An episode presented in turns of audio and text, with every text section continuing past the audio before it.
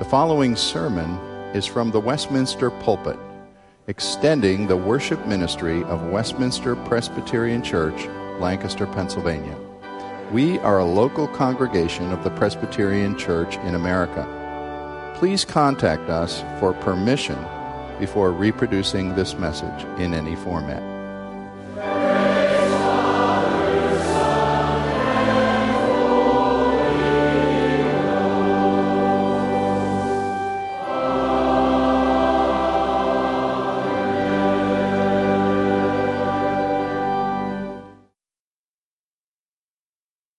We're so thrilled and blessed to have Pastor Luke Leduc as he leads us in the Word of God tonight. Luke, blessing. Thank you.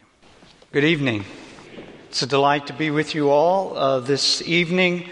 A great joy to further and deepen the friendship and the relationship that your daughter church, Keith called us your sister church. That may be a bit of a stretch.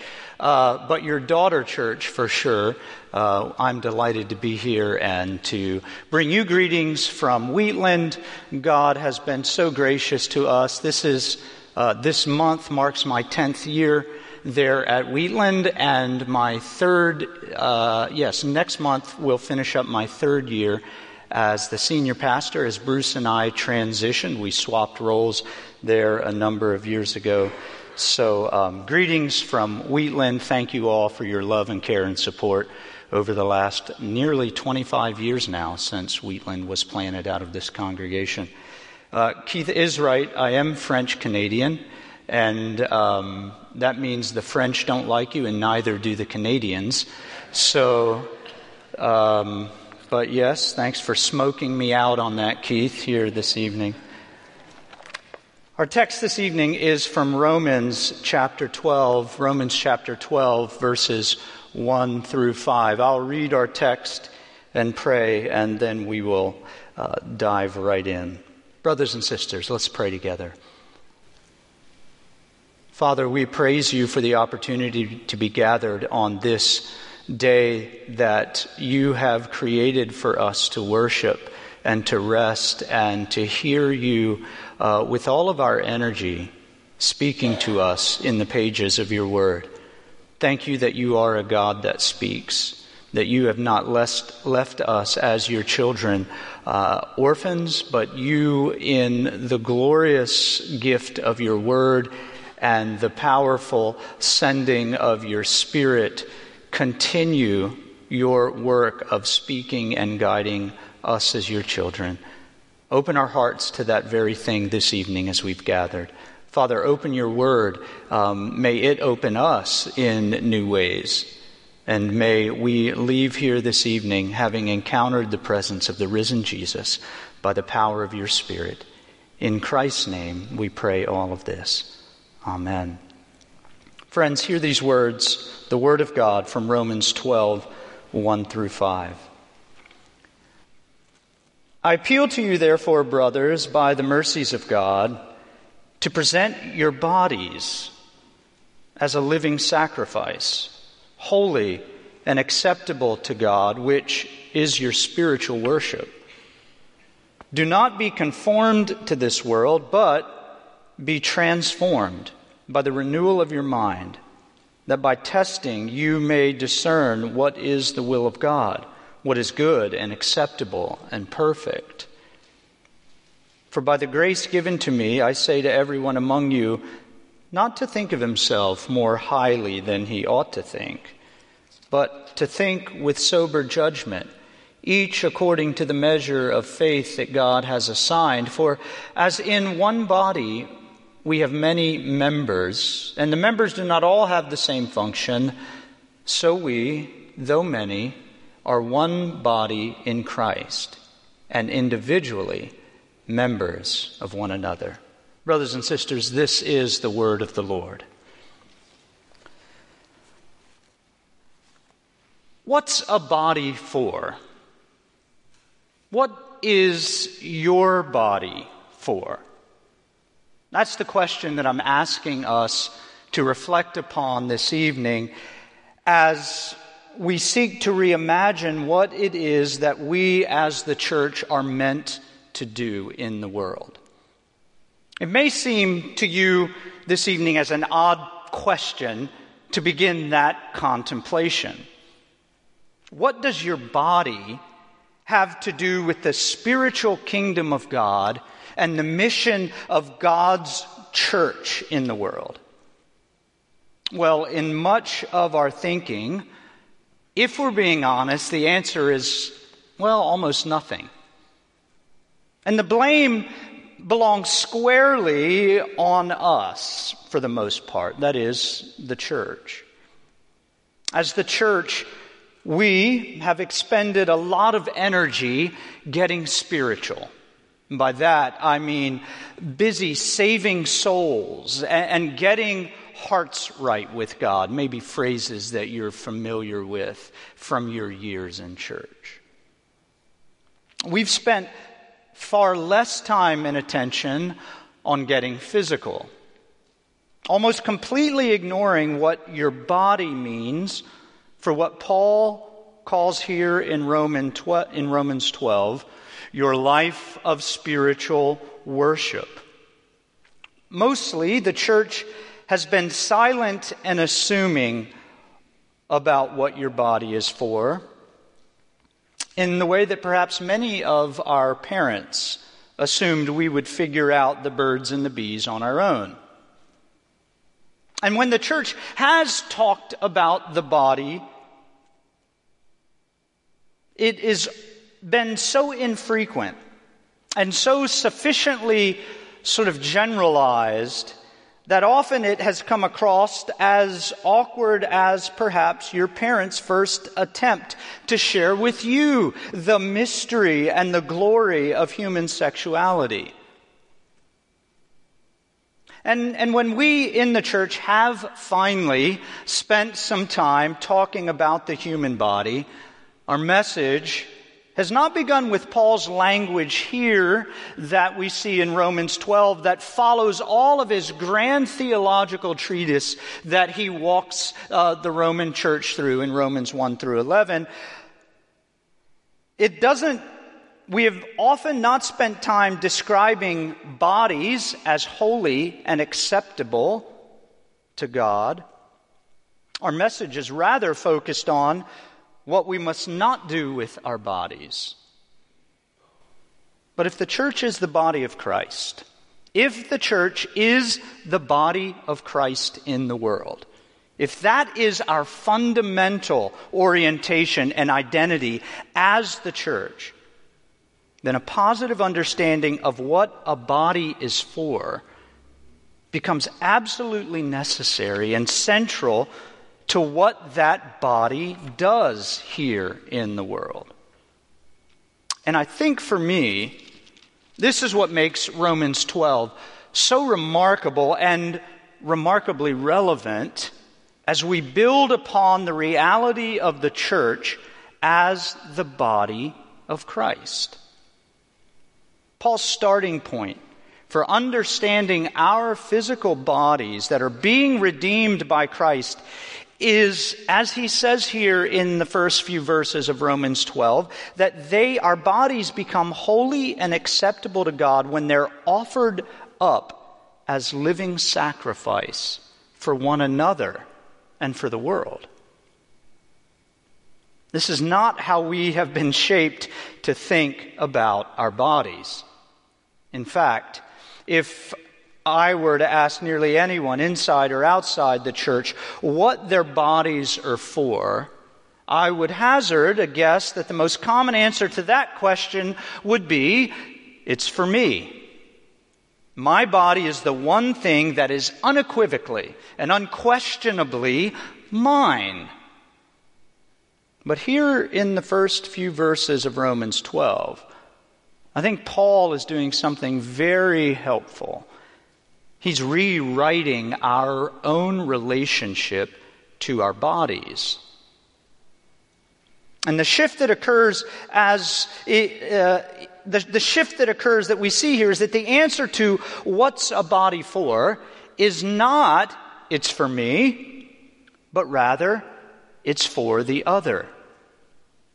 To be clear, by saying your body is for the other is not saying that you are not called to exercise authority over your own body. No one else should manipulate you to surrender the authority you've been given by God over your body. God has made you chief steward over the precious gift of your body. But where Paul is going is that this gift that we've been given of a body was given with some pretty precise instructions on how and when that gift is to be used. This is what Paul is teaching that I think it's helpful for us this evening as a church to grapple with. We're all together as the church, as the body of Christ, to be one living sacrifice presented to God on behalf of each other and the world around us. This must be at least the beginning of what it means for the church to be the body of Christ. When Christ makes us his own, when we are incorporated by grace through faith into union with him as his body, which Paul is insistent upon, not just here in Romans 12, but throughout all his letters, Paul is insistent that the church is the body of Christ. Not mere metaphor, not simply some great analogy. Paul is very insistent that the church is the body of Christ. When Christ makes us his own and incorporates us as his body, we suddenly are not our own anymore. Paul says in 1 Corinthians 6 that he who is joined to the Lord becomes one spirit with him. He goes on to say that you are not your own, you are bought with a price. To be a member of the body of Christ, for us, is an admission. An admission that individually we are not complete in ourselves, but that individually we are parts, members, as Paul puts it here, one of another. Paul says it this way in verse 5 in front of you. We, though many, are one body in Christ and individually members of one another. And I think, if we're honest, this is an incredibly different way to be the church in the world than many of us have aspired towards. Because it means that we refuse to live any longer as if our bodies and our bodily existence is primarily for ourselves. Instead, we offer up ourselves, our bodies, and our lives for one another as the body of Christ and for our world that is full of strangers to God's love in Jesus. I hope you're beginning at least to see how profound this living sacrifice is that Paul is saying is the church's spiritual worship, or in some translations, a more literal translation, the church's rational service. And as steep as that may sound to us, our bodies as living sacrifice, Paul knows precisely how upside down this living sacrifice is from everything that you and I know about life lived in a body. If we're honest, this living sacrifice business, if we'll sit with it this evening, is a frontal assault upon our sensibilities, isn't it? Our bodies as living sacrifice cuts against nearly everything we prize and hold dear about our own autonomy, about our deepest desires for self-fulfillment. And I think that this is why Paul follows quickly on the heels of his appeal to you and I to offer our body as living sacrifice with verse 2's warning not to be conformed to this present age. Would you hear verse 2 again? Do not be conformed to this world, but be transformed by the renewing of your mind, that by testing you may discern what is the will of God, what is good and acceptable, a word we've heard already in the text, and perfect. See, it has always been a tragic hallmark of this present age, broken and scarred by sin, for people created by God to believe and live as if their bodies and their lives belong to them alone. That is the story of the world. And human autonomy is at least the beginning of what it means, I think, especially as Paul points it out here in 12:2, following verse 1, human autonomy is at least the beginning of what it means to be conformed to this present age. See, the age, this present age language that Paul uses, squeezes and seduces us and presses us to believe and live as if self-actualization and self-fulfillment are an individual person's highest goal, and that goal can only be achieved by absolute autonomy over our bodies and our lives. But if we're the body of Christ, if you and I are serious about what that means, then we see in Jesus that the kingdom of God actually comes to earth through a freely offered sacrifice. And this has to become a controlling metaphor for the church as the body of Christ in the world.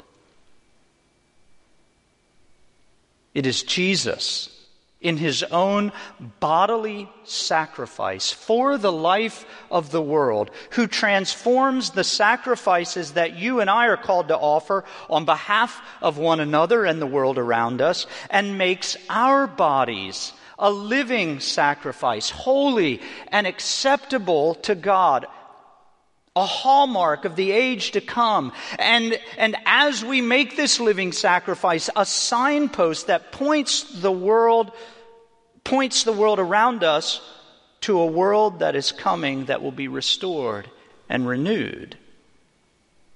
But we will never find ourselves offering up our bodies as living sacrifice if we are intent on grasping onto the message of this present age, which included Paul's day as well, that our bodies and our lives belong to us.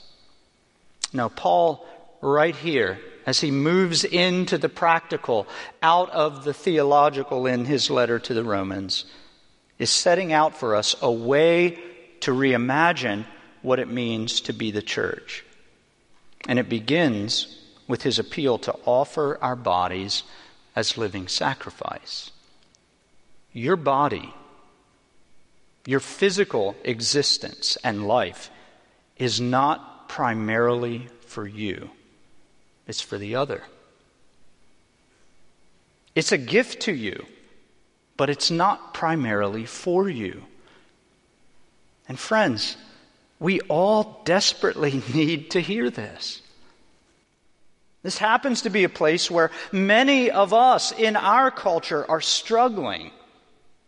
We are confused and struggling to know what our bodies are for. We've answered the question, what's a body for, with a resounding, it's for me.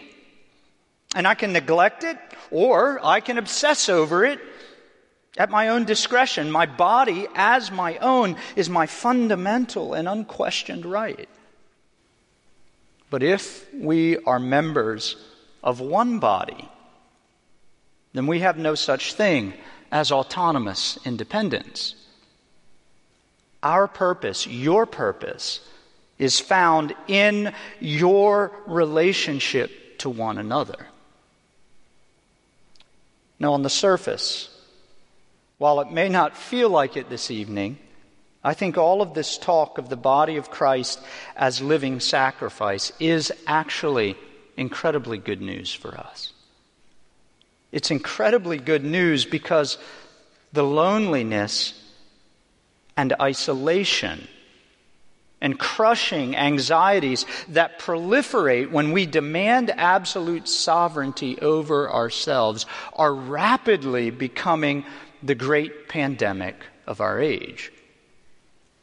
Our neighbors and our friends are being crushed by the weight of it all. And I can't help but wonder if this is not the natural end of any people who, instead of giving themselves away for the other as living sacrifice, have given themselves to cultivating a deeper sense and a tighter grip upon their sense of ownership over their bodies and lives. Well, all this may be true, and I think it is. We as the church, as the body of Christ, must resist the temptation to do what I've just done. And that is to merely describe and deconstruct the pandemic that we see in the broader culture. But instead, the church must eagerly and joyfully embrace our vocation as living sacrifice, and intentionally, drawing courage and strength from one another, refuse to live conforming to the self-obsessing spirit of the age. When the church, by the power of the Spirit, can put our self-indulgent smartphones away and be bodily, fully present rather than virtually distracted, when we can begin to be filled with this sort of imagination for what we are meant to do and to be in the world, when we as the body of Christ will habituate ourselves in the practice of offering up our own bodies and lives as one grand living sacrifice, it's then that the church will stand uniquely called and equipped to meet what you and I both see as the great darkness and dislocation of our age, and meet it not with anxious fear, but with humble confidence, offering welcome and belonging that our neighbors and friends are desperate for, the life and love of Jesus. And rather than becoming obsolete, which some in the church are afraid of, instead the church will become the very place where the world finds the healing and forgiving and restoring love of the sacrificial body of Christ. And all of this means that the church's living sacrifice, the offering up of our bodies and lives for each other, is actually nothing less than freedom and joy. Not because our bodies offered as living sacrifice does not include real cost and actual sacrifice. You can talk to our brother John and sister Sandy and family down here tonight if that's your notion. It's not that offering our lives as living sacrifice does not include real cost and actual sacrifice, but because the sacrifice that we are called to make as the church is a shared sacrifice, one body that is actually bringing real healing to the world. And we are members one of another. While the sacrifices we are called to make stand in some relationship to Christ's sacrifice for us, we're not repeating or replicating Christ's sacrifice. Christ's sacrifice is what it is because he was who he was. The struggle that Christ endured was a struggle of loneliness and alienation that ended in death. He alone could do what he did in his life and death and resurrection. Again, Christ's sacrifice was one that he had to make on behalf of his people all alone. In contrast, we, as Paul is teaching, are individual members of one body. And that means that the sacrifices that we make with our bodies does not end in death, but instead brings life and flourishing to the larger body, to the greater whole. And this is how our sacrifice, this is how your sacrifice becomes a living sacrifice. Our sacrifices, whatever they may be, never exact from us alienation from God. No matter how steep it may feel to you, you're never called to live in alienation from God as you offer your body as living sacrifice. Rather, all the sacrifices that we make as the body of Christ are always in the context of union with the resurrected and ascended Jesus. Jesus was cut off from his people and his Father in his sacrificial death. But as the body of the resurrected Christ, the church is connected to our head Jesus by his unbreakable love for us. So sure is our connection to our head Jesus as his body that neither tribulation, nor distress, nor persecution, nor famine, nor nakedness, nor danger, nor sword, nor things present, nor things to come, nor power, nor height, nor depth, nor anything else in all creation will be able to separate us from the love of God in Christ Jesus our Lord. You see, any suffering you and I experience as we offer up our lives to the world never alienates us from our Father, but actually does just the opposite. It unites us in a greater way to our head Jesus. Paul will say later on in Philippians 3 that the sacrifices that he himself made, you remember that passage where he lets go of all of his privileges and status. Paul will say there that those were the very things that brought Christ so near to him, brought Christ to him in such a profound and remarkable way that he called it gaining Christ. Brought him deeper and deeper into fellowship with Jesus. I hope that this can at least give us as the church a little bit bigger vision for the task we have in front of us as the body of Christ. Friends, people all around us are struggling to answer that question we began with. What's a body for? That question is at the center of all the questions about gender identity and sexual orientation. And that question is being asked with greater intensity by our neighbors, by our friends, and even by our own families.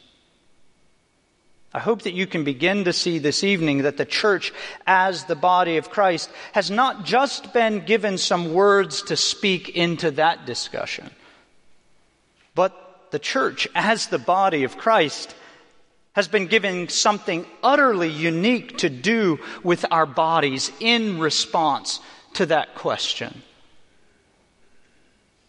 But if within the church, our habits and practices continue to answer that question, what's a body for, by emphatically stating that our bodies and our lives are for us, they are our own to invest as we please, then we lose the credibility and authority to offer as an answer the historic and healing Christian view of human sexuality, even though it is the right answer. But we lose the authority. We lose the credibility. Why? Because if in principle both the church and the culture are actually living as if our body belongs to us, then let's not pretend that my way of living for myself is more acceptable to God than your way of living for yourself. If my body and my life belong to me, then my autonomy cannot be credibly challenged. To the question our friends and neighbors are wrestling with about gender identity and sexual orientation and practice, the church, friends, must not simply parrot back the Christian view of human sexuality. We must do more. We must do more. Along with our robust theology of the body, we must embrace and embody a life that is offered up to the world as living sacrifice with the humble yet deep confidence that when we serve one another with our bodies and our lives, the church becomes a place of real healing in the world because Jesus himself is present in our midst. Who are you connected to here in your congregation sacrificially? Who are you serving? What gifts are you giving away to the body of Christ? In what ways are you offering your life as living sacrifice? Verses 3 and following, Paul makes it actually very simple for us. We're not going to get into it this evening. But he says, you all have different gifts. Use them. Prophecy, service, encouragement, generosity, leadership, mercy. Whatever gift God has given you, Paul is saying, your gifts, like your body, is not primarily about you, and they're never strictly for you. They're for the body as a whole. In fact, your gift is a liability to you unless you are giving it away for the body of Christ. One word of caution as we seek to embody this, and I think that word is humility. Paul brings it up in verse 3 in the text in front of us, and then he brings it back up again in verse 16 of this chapter a little later.